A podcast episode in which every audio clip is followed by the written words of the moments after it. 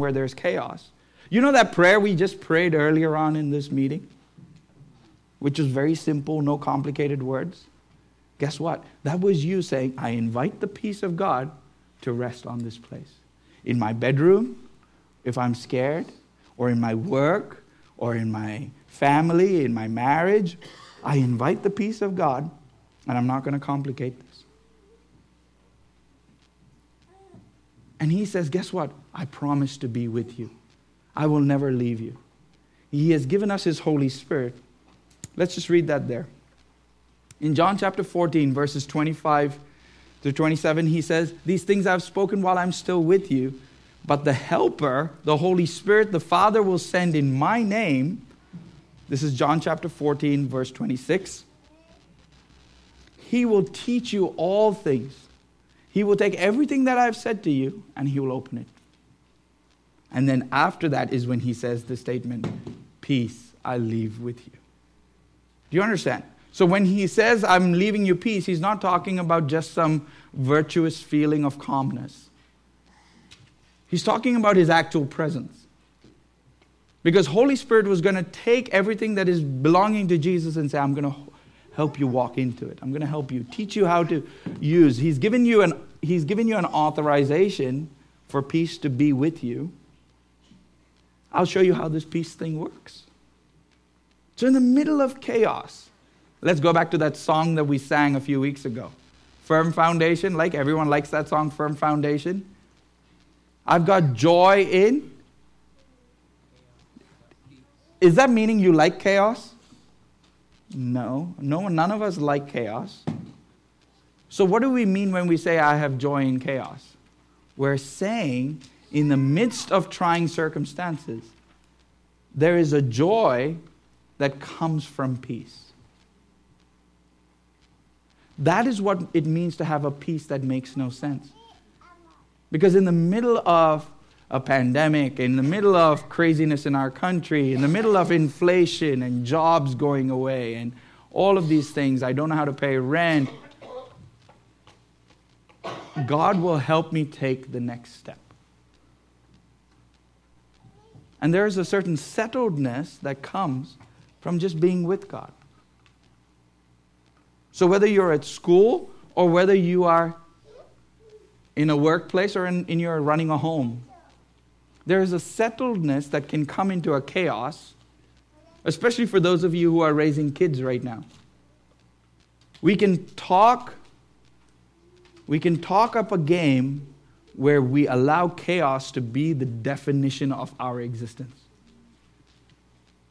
And mind you, there is chaos. Lots of it.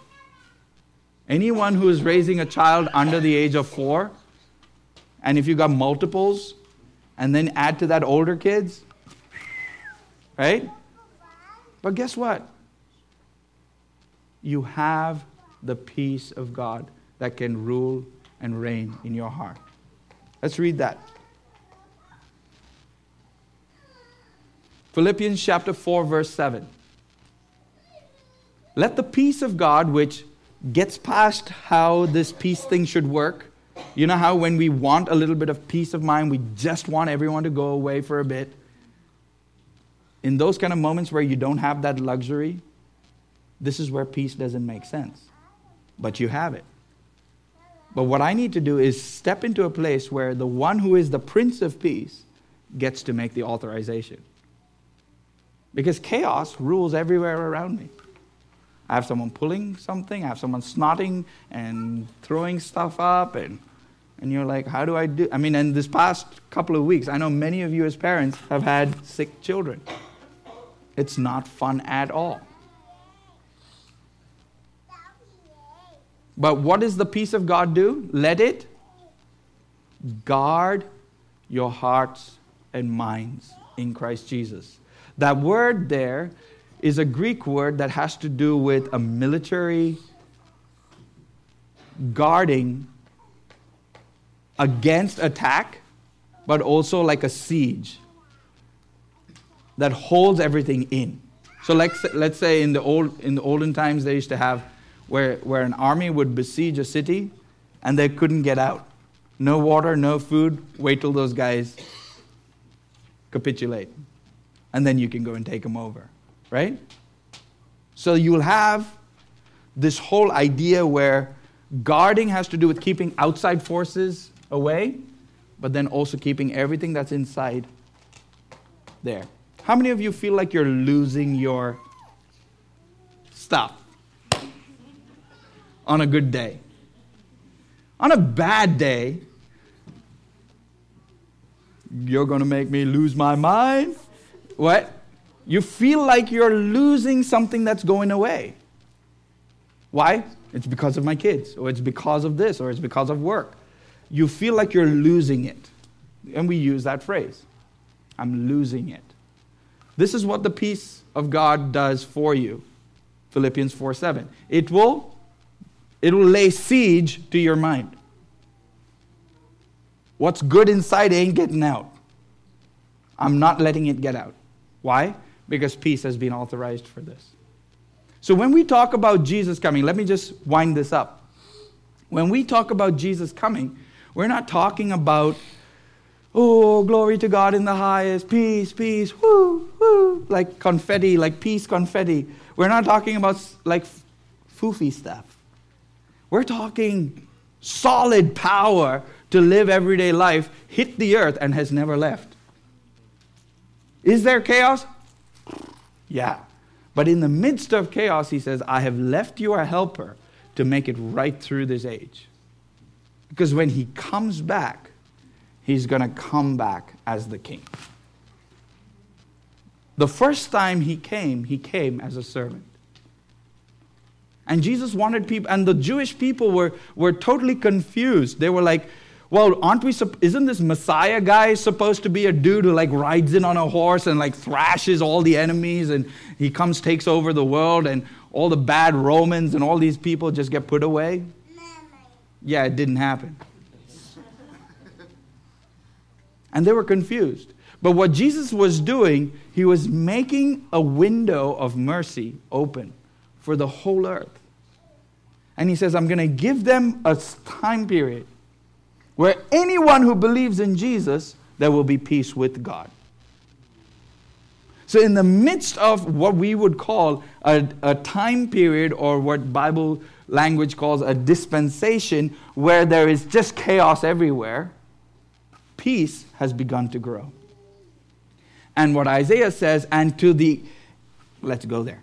Isaiah chapter 9, if you've got a Bible, this is a great place to go because we, we often just skip past these things. Isaiah chapter 9 and verse 7. Could you actually put on the next verse if you can? Because we just heard that Jesus is the eternal Father and the Prince of Peace, right? There will be no end to the increase of his government or of his. Ah. And on the throne of David and over his kingdom to establish it and to uphold it with justice and righteous righteousness from then on and forevermore. The zeal of the Lord will accomplish this. So when you and I look at Jesus, we're talking about someone who hit the earth. If you count 0 AD as your time marker for when Jesus came, he says, I've opened a time period where peace will now start to have its effect. But when I come back, I will establish it. And I will take it up as a king takes up his throne. But the problem is, everyone thought it was just one event. So, what you and I are living through right now is a place where we get to say, Lord, in the midst of this chaotic situation, you have called me to be a peacemaker. You've called me to be someone who brings peace where there is chaos. So, can we just close our eyes and we're going to ask the Lord to, to make us instruments of peace? Can we do that together? Because the peace of God is more than just calm feelings. The peace of God is the well being and the favor of God towards mankind. And you and I are agents of that. So, Lord, we thank you this Christmas day that you are not dead, you are surely alive, and you have given us your Holy Spirit that we might see you clearly. Lord, for a world that is in need of peace, we thank you that you have given it to us. That we can walk with you, we can know you on a personal level. With simplicity, not with com- complication. We thank you for the peace of God right now. So, Lord, for every situation and for every family gathered here or watching online, we thank you for the peace of God that will rule in this house. We thank you, O Lord, and we command your peace, Lord God, over these places, not because we are special people, but because we have peace with you. We take the simple step of saying, Lord, you are my God. I believe in you. So everything you have, I receive gladly. So, Lord, we honor you this morning. We honor you for the work of Jesus. Blessed be your name. Amen. For those of you who haven't had a chance to go grab a communion cup, I would urge you to go grab one right now. Uh, or if someone could just grab the, the bowl and pass it around.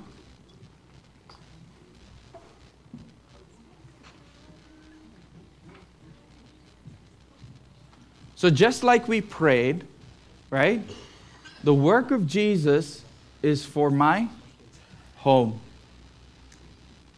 Everywhere I go, the work of Jesus goes. If you have never placed your faith in Jesus, I would encourage you to just hold off on this for now and take this moment to commit your life to Jesus. It's not a complicated thing. I'm not going to give you a prayer to pray. But what I am going to ask you to do is to bow your heads with me. I'm going to give you a moment to, for you to just, in your own words, just talk to Jesus. Say, Lord, I believe you are the Son of God, that you came to give peace to someone like me. I thank you for the finished work of Jesus on the cross that pays for not only my sin, but also opens the pathway that I might know you. So, Lord, we receive this right now this free gift of eternal life, knowing that it's not by our doing, but by your grace alone. So we right now receive it with faith in Jesus' name. Amen. So if you prayed that, I would encourage you to join us because this is a family meal. Okay, whether you are a little kid, older person, no matter what your background is, if you believe in Jesus, I want to encourage you to participate with us. Because when Jesus' body was broken, he was broken so that we might have peace. That word, wholeness, is what we usually use during the time of communion. He was broken that we might receive wholeness. So, what is the part of you right now that feels broken or seems in chaos? We're going to receive the wholeness of God as we receive this right now. Okay? So, go ahead. Take your time, but we're going to eat this, receive this together. Children, for your bodies, Jesus was broken so that anything that's hurting in you, or if you're not feeling well, you're going to say, Thank you, Jesus, that you have borne all of that in your body, that I can be well. So I receive it. This is the best medicine on the planet. It totally beats acetaminophen. Just saying.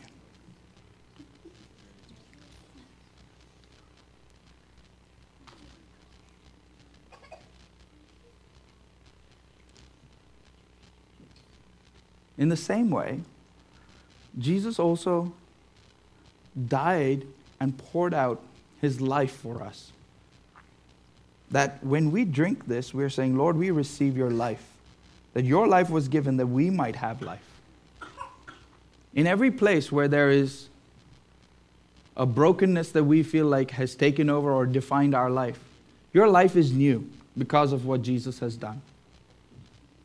So if you're eight years old, seven years old, or 70 years old, you can walk in newness of life because of what Jesus has done.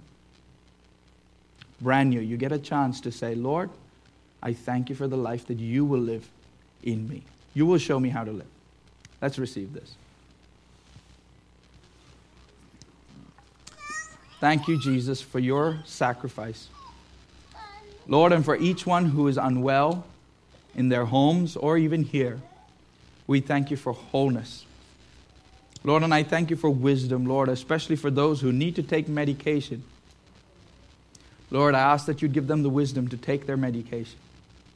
Lord, we thank you for this moment where we get to encounter you, spe- specifically, Lord God, over the work of your cross.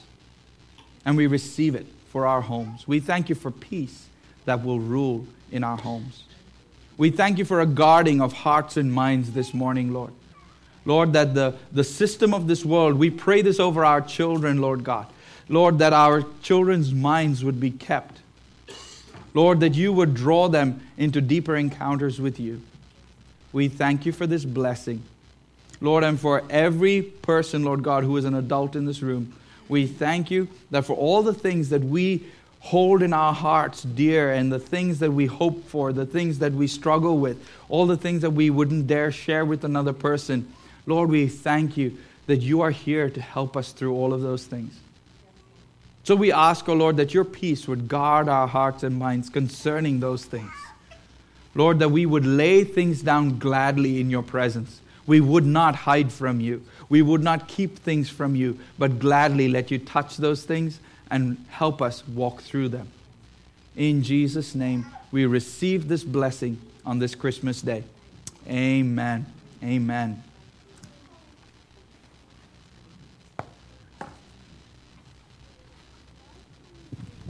All right, not everybody's hand went up when we talked about gifts, so I'm going to get out of the way very quickly. I only have one announcement, and then you can eat your Christmas ham. And that is next week, everybody.